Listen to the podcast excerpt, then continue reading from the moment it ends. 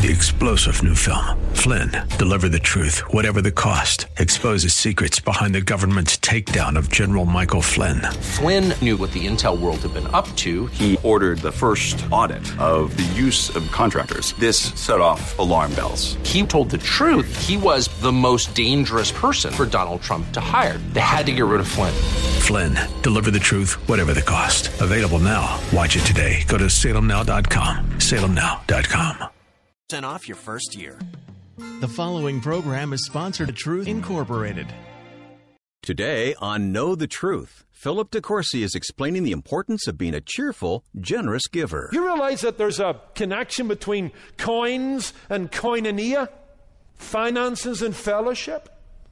We're one big family. Now, we're not all going to go back to the same house. We don't all live in the same zip code, but we're one big family. And we're connected to a worldwide family of saints, and we have to have a sense of belonging to that family. We'll give to that family, both locally and globally.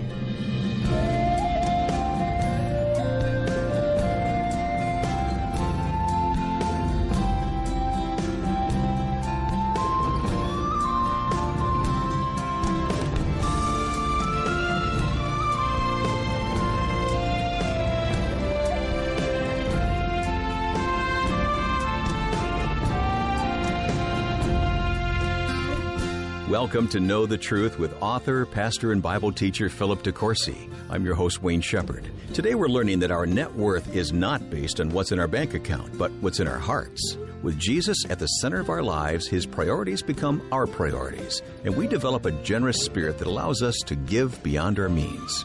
Philip is opening to 2 Corinthians to present a full explanation.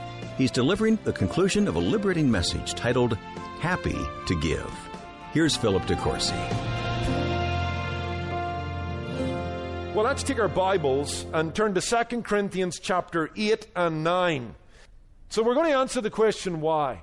Why should you give to the Lord's work, to people in need, to gospel endeavor? I've got three reasons that jump out in the text. Let's start to work our way through them. Number one, the praise of God. God gets glory when you give. God gets glory when you give. Whatever we do, we do it to the glory of God. 1 Corinthians 10:31 Whether you eat or drink whatever you do remember to reflect God's character. And you're going to see this in the text.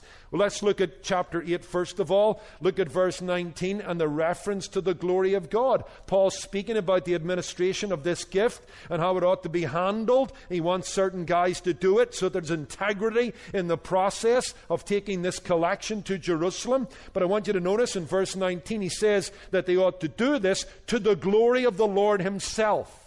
Scroll down to verses 11 and 12 of chapter 9. He anticipates the gift going to Jerusalem. And here's the fallout of it. While you are enriched in everything for all liberality, which causes thanksgiving through us to God, for the administration of this service not only supplies the needs of the saints, but also is abounding through many thanksgivings to God, while through the proof of this ministry they glorify God for the obedience of your confession of the gospel of Christ. What's the point? When that money gets to Jerusalem, people will be relieved, mothers will be made happy, children will be fed, families will be helped, there'll be a smile on their face, there'll be a sense that they can get through the famine, and they'll start giving thanks to God for the generosity of the Corinthians. God's going to get the glory. You want a motive to give? If you give generously and give well, God gets glory. Number two, the poverty of God. Here's another motive. Here's another reason, as Paul will tell the Corinthians, to excel in giving. Here's the reason the impoverishment of Christ through the incarnation and his humiliation on the cross. Look at verse 9. I've quoted it, but it's a wonderful verse. He's prompting them to give to the church in Jerusalem. For you know the grace of our Lord Jesus Christ. For though he was rich, yet for our sakes he became poor, that you through his poverty might become rich. He'll pick that theme up in chapter 9, verse 15. Thanks be to God for his indescribable gift best gift I was ever given Jesus Christ, my salvation. So here we have this idea. Having talked about the glory of God as one motive, Paul interestingly gives us another motive when God in Jesus Christ sets aside his glory, humbles himself, adds humanity to his deity, comes in the likeness of a man in the form of a servant, becomes obedient unto death, even the death of the cross. Philippians 2, verses 5 through 11. Though he was rich, rich in glory, adored by angels, he became poor. He had very little in terms of earthly belongings. In fact, the Bible says of our Lord Jesus that the birds of the air have nests and the foxes have holes, but the Son of Man has nowhere to lay his head, though he was rich but for our sake he became poor. That we in our poverty, what does that mean? That means spiritual poverty. If we're going to get saved, we have nothing to offer to God. Even our righteousness, our good works, our good deeds, they're filthy rags. You have nothing to offer God. If you're going to get saved, God's going to have to do it. And you know what? He did it in the coming of Jesus Christ, who humbled himself was made poor that we in our poverty might be made rich. Forgiveness, the gift of the Holy Spirit, the hope of heaven. Now, when you understand all of that, what you have, it's a glorious thing. For you know the grace of our Lord Jesus. And when you know that, it makes a difference when you walk by a box on the Lord's day and you write a check and you swipe your card for the Lord's work. Here's a point given that, Paul's argument is this. Primarily, when it comes to giving, we give in the light of divine love, not human need. Not discounting human need. Paul will go on to talk about the need of the saints and the need to identify with them. But the point is this what drives us to give? It's not human need. It's not the emaciated face of a child or the dirty look of the poor or the need to support a missionary and bring the gospel into fresh territory. That's not motivates us. It's the cross, it's the grace of our Lord Jesus that motivates us.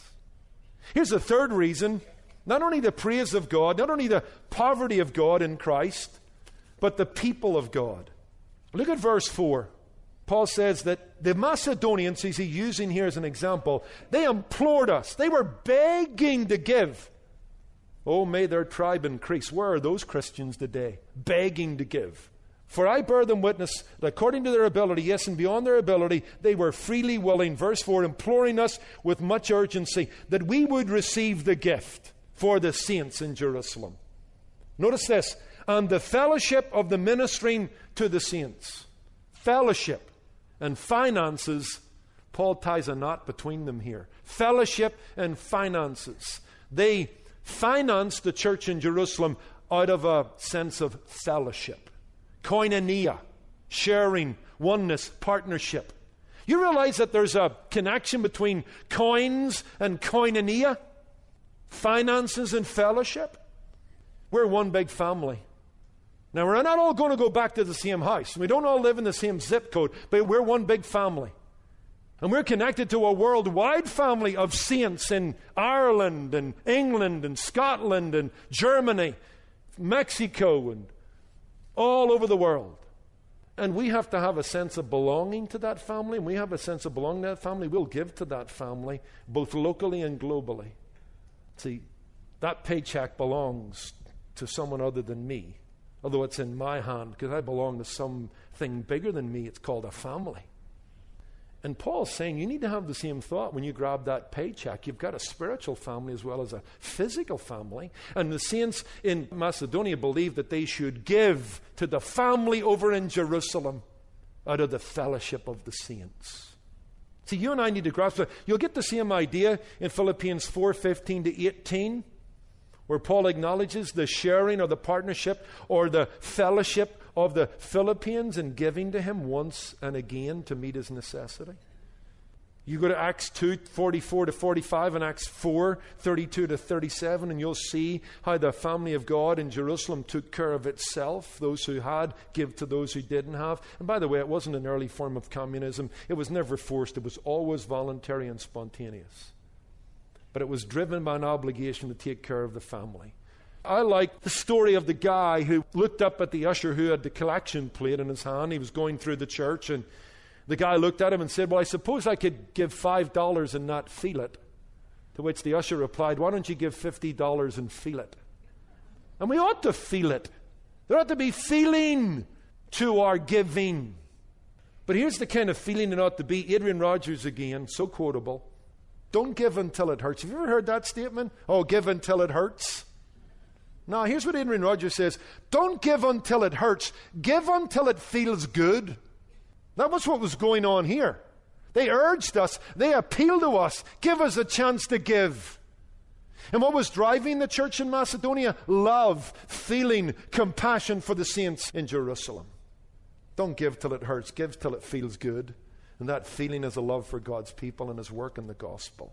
For the time that remains, let's go to what I call the manner of grace giving. We're going to look at the how. We've looked at the why. Why should I give? And why should it be generous? And why should it be gracious? Because God's glory is bound up in it. The gospel of Jesus Christ prompts it. And love for the saints makes it necessary. But what about the manner then? How ought you to give? What way should you give? Well, there's several of those. I'm just going to do one. Grace giving is costly. You knew that was coming. Grace giving is costly. I mean, it's got to be coming because if the cross is the model, costly giving is the outcome. Because that's how God loved us. He spared not his own son, delivered him up for us all. For God so loved the world, he gave. So Let's look at verses 1 to 4. Moreover, brethren, we make known to you the grace of God bestowed on the churches of Macedonia, that in a great trial of affliction, the abundance of their joy and their deep poverty abounded to the riches of their liberality. For we bear witness that according to their ability, yes, and beyond their ability, they give freely and liberally to the collection for the saints. Notice, out of their deep poverty, the Greek is they're at the bottom of the barrel. Didn't have a lot to work with. Rock bottom poverty. But it's down there in rock bottom poverty, they rise up in joy and give liberally. So here we have poor saints giving liberally, and today we have generous saints giving poorly. Something wrong with that. The glory of God has fallen among us. The gospel of Jesus Christ doesn't mean as much to us. And the love of God's saints is weak. Because if that's all there, you're going to give generously. They reached down deep and gave liberally. Their politics and their lifestyle might have been conservative, but their giving was liberal. We need some more liberals in the church. Liberals like this. I want you to notice what Paul says I bear them witness that they give according to their ability, yes, and beyond their ability. Do you realize there's three levels of giving? Beneath your ability, according to your ability and beyond your ability. Where are you at? Beneath our ability? Far less than what we have. Is it according to our ability? It's a good representation of how God has prospered us. Or is it above your ability? They were above their ability. I like what Randy Alcorn says about that in his book, Money, Possessions, and Eternity. A very, very good book, by the way. What does it mean to give beyond our ability? It means to give away not just the luxuries, but some of the necessities. It means living with the faith of the poor widow. For most of us, giving according to our means would really stretch us. Giving beyond our means would appear to break us, but it won't because God is faithful. That's the point here. We ought to give generously. Remember that scene back in Exodus with the tabernacles being built? Moses tells us, and the people continued to bring free will offerings morning after morning. The people were restrained from bringing more because what they had already had was more than enough to do all the work. I can tell you, there's very few pastors have ever lived to experience that. Any church that's lived to experience that. You know, we've got so much more. Don't give to us, give to somebody else, or you've whatever the case might be. Remember David? The Old Testament, 2 Samuel 24 24, where he wants to build an altar and worship God. He is given a piece of ground by a Jebusite, a threshing floor, for free. What would we say? Hey, David, don't look a gift horse in the mouth. But he says the guy, I can't take that, and he gives him 50 shekels, which is quite a bit. And here's why he does that. Here's what he says I will surely buy it off you at a price Neither will I offer burnt offerings unto the Lord my God of that which doth cost me nothing. David's saying, I got to pay something for this because I understand that worship ought to be costly. I'm not going to build an altar on ground that costs me nothing because that means the offering costs me nothing. And I'm not doing it. And yet that's where we're at too often. Proverbs, right? 3 9. Honor the Lord with your possessions and with the first fruits of your labor. God deserves the first fruits, the best. He's the priority. But you know, and I know in my life at times, he hasn't got the best, he's got the leftovers. Michael Youssef tells a humorous story about a lady who calls the hotline at Butterball Turkey Company.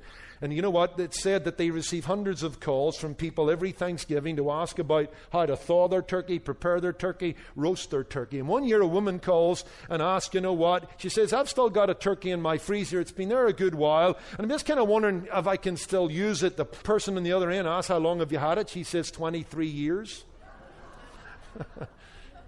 that would be one tough bird. 23 years.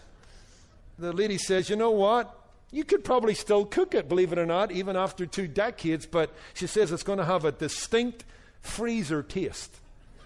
And she said, I recommend you discard it and buy yourself a new turkey. And the lady says, You know, that's what I was thinking. Well, we'll just donate the old turkey to the church. it's true, Bill. That's a true story. And we laugh, and it's humorous, but you know, the joke's on you and the joke's on me. I wonder what that old turkey looks like in my life where the Lord hasn't been given what he should have been given. I notice again, can't miss this point. Their deep poverty abounded in the riches of their liberality. Don't miss that. What is it saying? Simple, but you'll want to run past it. Their economic hardship didn't stop them giving. And we hear this all the time from families that are stretched, or you've heard it well, I'd love to give more, but you know what? I can't afford it. The budget just won't allow that to happen. But it seems that those in Macedonia didn't allow their economic hardship to stop their giving because giving is not a matter of resources, it's a matter of heart. It's a matter of commitment and compassion. Giving is comparative. They were poor, but Paul says they give generously. How does the poor give generously? Well, you can't be talking about a amount because they don't have a lot to give the poor. But yet he says it was big. How can something that's small monetarily be big spiritually? Because giving is comparative. It's because when God measures our giving, He doesn't just look at the monetary amount you give, He looks at how much you had to give in the first place and how much you kept after you gave. That's what strikes Paul about them. They were, remember the Greek, rock bottom poor, and yet they gave liberally. They're down at the bottom of the barrel, but they gave liberally. And so you'd have to assume it couldn't have been a big amount, but it was big in terms of measuring in it as a grace gift. You know Luke 21, the story of the widow's mite. Well, in Luke 21, we read this. And Jesus looked up and saw the rich putting their gifts into the treasury. And he saw also a poor widow putting in two mites. You know? Hardly two pennies to rub together, but she gives them. And he said this Truly I say to you that this poor widow has put in more than all, for all these give out of their abundance. Stop. So Jesus is saying, if you just look at the gift, they give more. They give a thousand bucks. They give ten thousand dollars. She gave a couple of quarters or a silver dollar. But hold on, Jesus says. They give out of their abundance, put their offerings before God. She gave out of her poverty. That sounds like the Macedonians, right? She gave out of her poverty, put in all the livelihood she had. But what she gave was all, which made it bigger. Think about that. Quantitatively, a gift may be big, like $100,000, $50,000, $10,000, $1,000. Quantitatively, a gift may be big, but quantitatively, a lesser gift of $50, $100, or $150 may be bigger when you understand the context out of which it was given out of poverty, not out of riches. Giving is comparative. That's why I like what R.G. Letourneau says. Remember, Letourneau built all these big earth moving machines, made a ton of money. Early in his career, he pledged to God that he would, if possible, give away 90% of his income and live on 10. And he did it for 33 years, no matter how rich he became, and he became rich. He gave 90% of it away. Because here's what he said, explaining what he did. It is not a question how much of my money I'm going to give to God. It is rather how much of God's money I'm going to keep for myself. That brings us to where we started. What we have is His, because what we have He gave. Therefore, what we have, we ought to give as He directs us, because it's His. And we ought to give for His praise we ought to give in the light of the cross. We ought to give because we love God's people and we love the gospel. We love missions. We love the kingdom. And if we're going to give, a place to start is at the foot of the cross, where you give sacrificially and costly. And remember that giving is comparative. It's not just what you give, it's out of what context did you give and what did you keep after you give. Let's pray. Lord, we do want to honor you with our possessions. We do want to reflect your glory in our giving. We do want to let the world know that grace is operative in our life, that we're rich in the things that money cannot buy and death cannot steal. Help us to realize this innate partnership we have with every single Christian we know. They're the family. And when one part of the family is hurting, we need to help. We need to get the family message out. We need to support the family house. We need to support the servants of God in that house. Help us to give generously. May our giving cost. Too much of our giving, sometimes mine included, has been, it's still left us pretty comfortable. I'm not sure how many of us can talk about giving that's made us uncomfortable. Help us to get to that place. Help us to fight the materialism. C.S. Lewis reminded us that prosperity has a way of knitting a man's soul to the world. Help us to break free from that. Help us to live as true Christians. Help us to remember what the early apostles said Silver and gold have I none. But such as I have, I give you in the name of Jesus Christ. Rise up and walk. So we ask and pray these things in Jesus' name. Amen. Giving is not a matter of capacity, it's a matter of generosity. You're listening to Know the Truth with Philip DeCourcy. Philip is continuing his series Total Grace with a message called Happy to Give. You can catch up on messages from last month when you go to ktt.org. You can also order messages on CD when you call 888 644 8811. Well, it's February 1st, the start of a new month, and we're introducing an exciting new resource by our teacher, Philip DeCourcy. It's a mini book titled Help, I'm Anxious. But don't let the compact size fool you. This quality edition is packed with biblical insight and practical advice for overcoming anxiety and worry.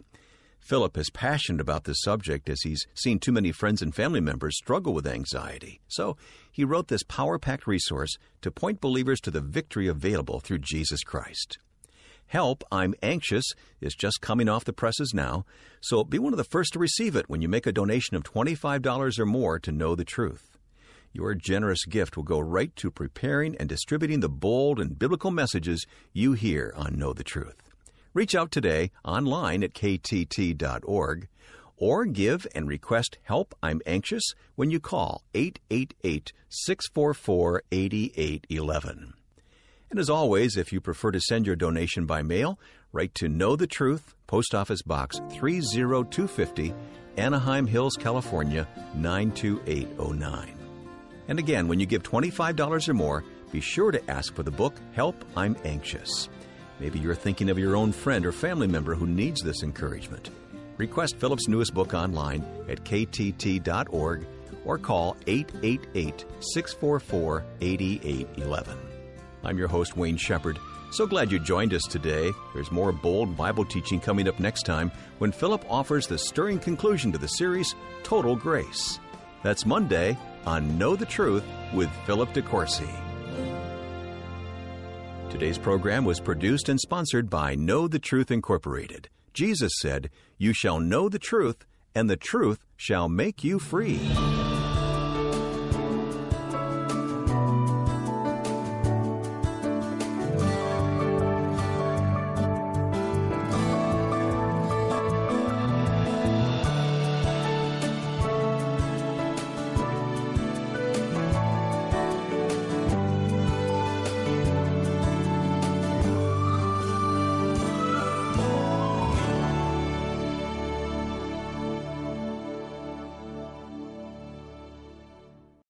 This story is called The Ugly Truth About Timeshare. If you think you've done your family a favor by buying a timeshare, you need my help. Hello, I'm Chuck McDowell, CEO and founder of Wesley Financial Group. Ten years ago, I started helping folks cancel their timeshare contracts, and in the process, started what's now called the timeshare cancellation industry. Timeshare is the only thing that you can buy that you can't tell me how much it's going to cost or when it's going to end. When you buy a timeshare, you give them a blank check to fill out any amount they want for annual maintenance and assessment fees.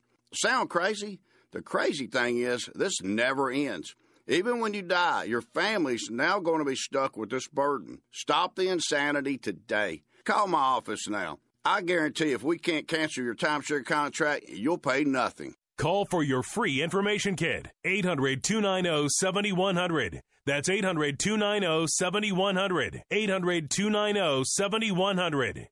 How many sales? Three star general Michael J. Flynn, head of the Pentagon Intelligence Agency, knew all the government's dirty secrets. He was one of the most respected generals in the military. Flynn knew what the intel world had been up to. He understood its funding. He ordered the first audit of the use of contractors. This set off alarm bells.